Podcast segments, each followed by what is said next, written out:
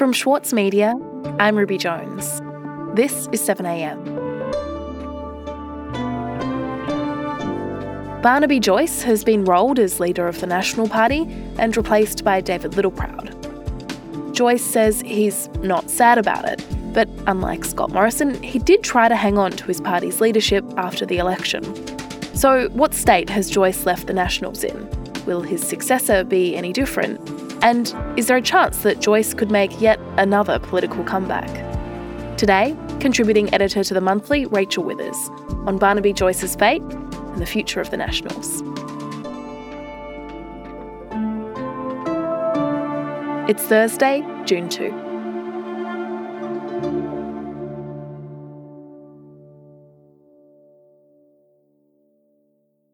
Rachel, the coalition as a whole did pretty badly in the election, but most of that seems to have been felt by one part of that coalition, by the Liberals. So, what about the other party who is part of that partnership? What about the Nationals? Yeah, well, as we heard repeatedly from former Nationals leader Barnaby Joyce over the past week, the Nationals didn't actually lose any seats in this election um, and therefore can't be blamed for what happened to the coalition.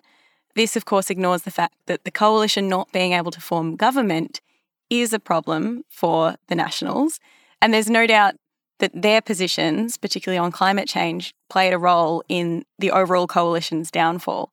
And now that's led to Barnaby Joyce's downfall again. Mm, okay, so let's talk about Barnaby Joyce. He is obviously one of the, the more well known government MPs, but that hasn't always been for, for the right reasons. No. So Joyce became the Deputy Prime Minister under Malcolm Turnbull, and he resigned in 2018 after the Daily Telegraph broke the news that he was expecting a baby with Vikki Campion, who was one of his former staffers. And Turnbull was very scathing of that. Most of our attention has been focused on Barnaby Joyce. He introduced the bonk ban. Ministers, regardless of whether they are married or single, must not engage in sexual relations with their staff. Around the same time, there was also a sexual harassment allegation against Joyce. Yeah, he has fiercely denied it, Jody, saying these allegations are defamatory and date back to 18 months ago. Um, and it was after this allegation uh, was made that he actually stood down. As you all understand, if it's going to be before the courts, it's going to be before the courts.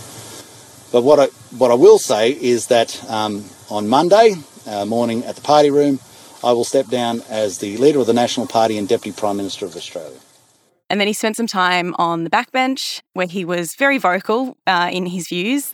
Look, I just don't want the government anymore in my life. I'm sick of the government being in my life. But then, three years after his big scandal, uh, and after those three years on the backbench, Joyce challenged the new Nationals leader, Michael McCormack, in a leadership spill, which he won. And he became Deputy Prime Minister again under Scott Morrison. Okay, and so once Barnaby Joyce returned to the deputy position, how would you characterise his time in Parliament and his relationship with, with the Prime Minister, with Scott Morrison? Well, I wouldn't have said they were each other's greatest fans going into it. Barnaby Joyce actually said as much in an infamous leaked text message sent not long before he returned to the leadership, in which he called Morrison a hypocrite and a liar and said they didn't get along. The Australian quotes Mr. Joyce saying, He and Mr. Morrison don't get along. I've never trusted him and I dislike how he earnestly rearranges the truth to a lie. But they managed to negotiate a position on net zero. In anything in life, if someone believes they're being forced into a corner, you know what they're going to do. They're going to say no. Um, although that might have had more to do with Morrison throwing $30 million in funding commitments at the Nationals just to get it over the line. First and foremost, we're our own party. You know, we're not, we, we choose to go into a coalition, but we're not chained to a coalition. We do the right thing for regional people in the coalition. And it was quite a hostage like situation when he needed to go to Glasgow and the Nationals were just screwing him for all they could, as Barnaby Joyce has said in the last few days. But then when those text messages, the liar and hypocrite text messages leaked, Joyce apologised. I should never have written the text that I did. I certainly never expected the text to be forwarded on. And the Prime Minister accepted the apology. When it came to light a couple of days ago, uh, I rang the Prime Minister immediately. I apologised. Uh, he accepted my apology. I offered my resignation and he did not accept my resignation. But then they weren't seen together much on the campaign trail after that, probably because Joyce was seen as so toxic to the Liberals. Uh, Morrison obviously had his own toxicity problems, and both of them contributed to the coalition's loss. And so Morrison stood down after losing, as a losing Prime Minister usually does, but Joyce didn't. And then we saw on Monday two of his fellow nationals challenge him for the leadership. Okay, and so what happened then? Can you tell me about who challenged Joyce? So we saw two challengers David Littleproud, who was Barnaby Joyce's deputy, and Darren Chester, who was very, very outspoken in criticising Barnaby Joyce and his leadership. And so Littleproud, as expected, did win the spill. Um, he was sort of the more popular figure in the party, um, sort of closer to where everyone else was sitting. And then we saw uh, Perrin Davey, first term senator, become uh, the new deputy under David Littleproud. So David Littleproud is now the, the leader of the Nationals. Barnaby lost that, that challenge. So what do we know about how Barnaby Joyce took that? Not very well. So the first we heard of how Barnaby Joyce had taken his loss was not long after the meeting. He put out a statement that started off very strangely, uh, very much sounded like Barnaby Joyce having a dig at his enemies with the lines, I suppose you think I am sad. Not really. And ever since he's really tried to downplay the idea that this has disappointed him in any way, he's told Sky News that it's not that bad. Well, you say you're not sad about it. I imagine you're not all that thrilled. No, I'm not.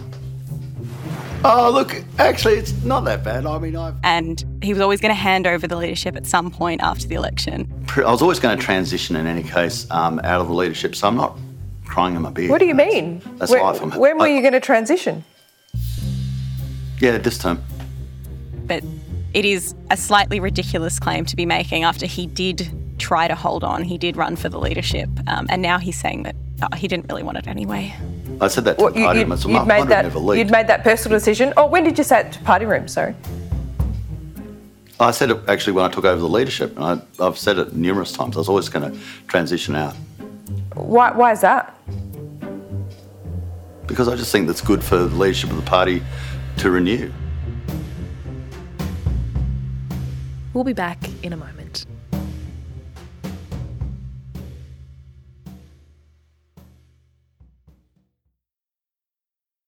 Need a reminder of what political leadership looks like? Australia's master of political satire, Jonathan Biggins, is back embodying the iconic Paul Keating, visionary, reformer, and rabble rouser. Due to overwhelming demand, one man comedy The Gospel According to Paul is returning to the Opera House, on from the 4th to 23rd of June for its final term ever. Secure your tickets now at sydneyoperahouse.com for an unforgettable evening. As a 7am listener, you're already familiar with many of the journalists who work for the Saturday paper. For a limited time, subscribe to Australia's leading independent news source, the Saturday paper, and you'll receive the Saturday paper's stainless steel coffee cup, made in collaboration with Fressko, for free. Subscribe from just $2.10 a week. Simply visit thesaturdaypaper.com.au forward slash offer. Rachel, in the wake of the coalition's election loss, Barnaby Joyce uh, is out as Nationals leader, and David Littleproud um, is now leading the party. So, can you tell me a bit more about him? Who is David Littleproud? Well, until recently, he was the deputy leader of the Nationals Party. He is a, an MP from Queensland. He's the federal member for Maranoa, which is actually the largest electorate in Queensland. And there's some pretty big ones in Queensland. And it was also the safest seat in the country. So Littleproud's sitting in a very big, very safe seat. Welcome to Warwick and to Maranoa, my Thanks, hometown. Dave. It's great to meet you and it's great to be here. Um, Maranoa makes up 43% of Queensland. That is a huge chunk of Australia. Give us a snapshot of your electorate. Our main industry is agriculture. It's the common thread that links every community right across Maranoa together. But we've also had uh, the advent of gas, coal. Uh, And he was one of just four MPs to vote against marriage equality. Are you opposed to same-sex marriage? as, as it stands, yes, at the moment I am. What is it that you feel um, that your electorate and perhaps you are, are so afraid of? Um, and this was, as he said, because he had pledged to vote in accordance with his electorate's verdict, and Maranoa actually registered a no in the plebiscite. Um, he went right up to the leader's seat, in fact, in the chamber during the vote, um, really making his dissent known on marriage equality. And he's also caused a little bit of controversy in the past for questioning whether climate change is man made.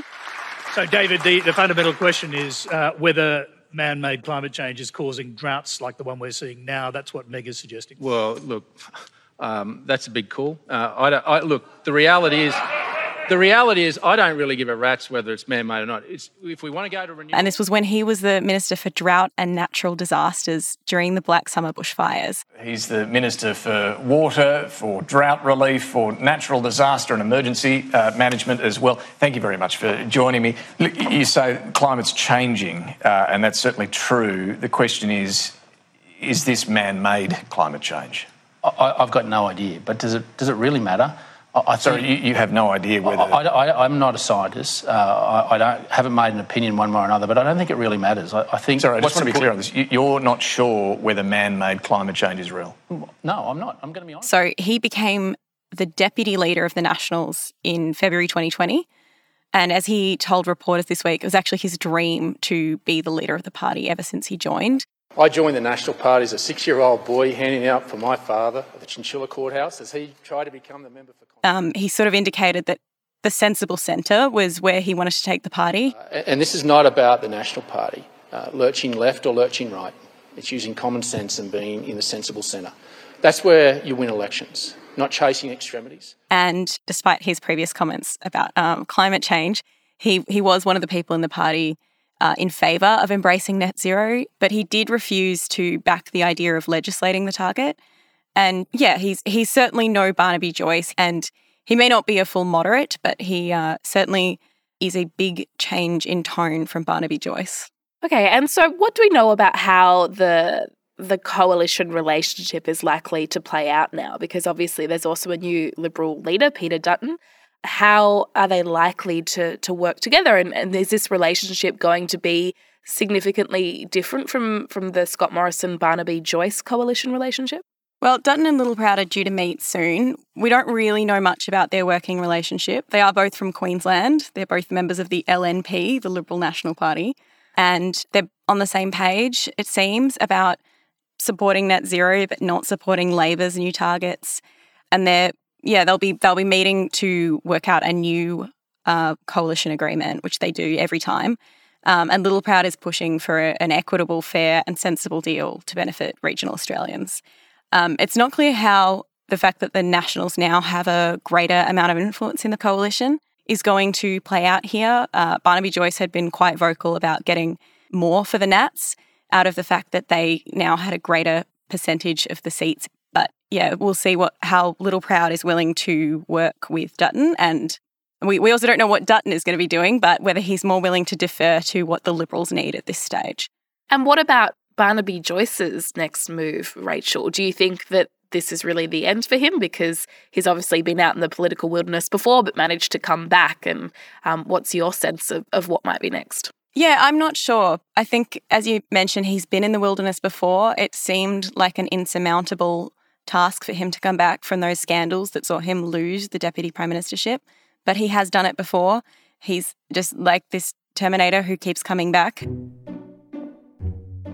I think he's certainly going to hang around and be even more outspoken um, in the meantime, now that he's not constrained by being in cabinet.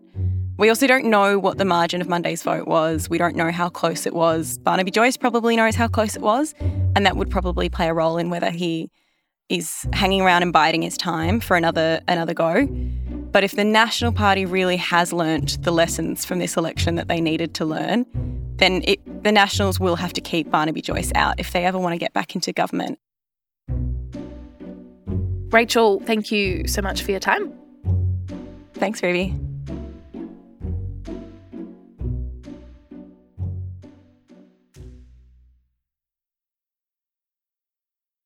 Sydney Dance Company explodes on stage with Momenta. This world premiere by acclaimed choreographer Rafael Bonachela is unmissable contemporary dance. Strictly limited season from the 28th of May to the 8th of June. Book now at sydneydancecompany.com. Also in the news today, Home prices across Australia have fallen for the first time in at least 20 months. According to two house price indices, prices have dropped 0.1% nationally in a month. And the US government has announced it'll send Ukraine advanced long range rocket systems as part of a $700 million military aid package. US President Joe Biden said the weapons will enable Ukraine to fight on the battlefield and be in the strongest possible position at the negotiating table. I'm Ruby Jones. This is 7am. See you tomorrow.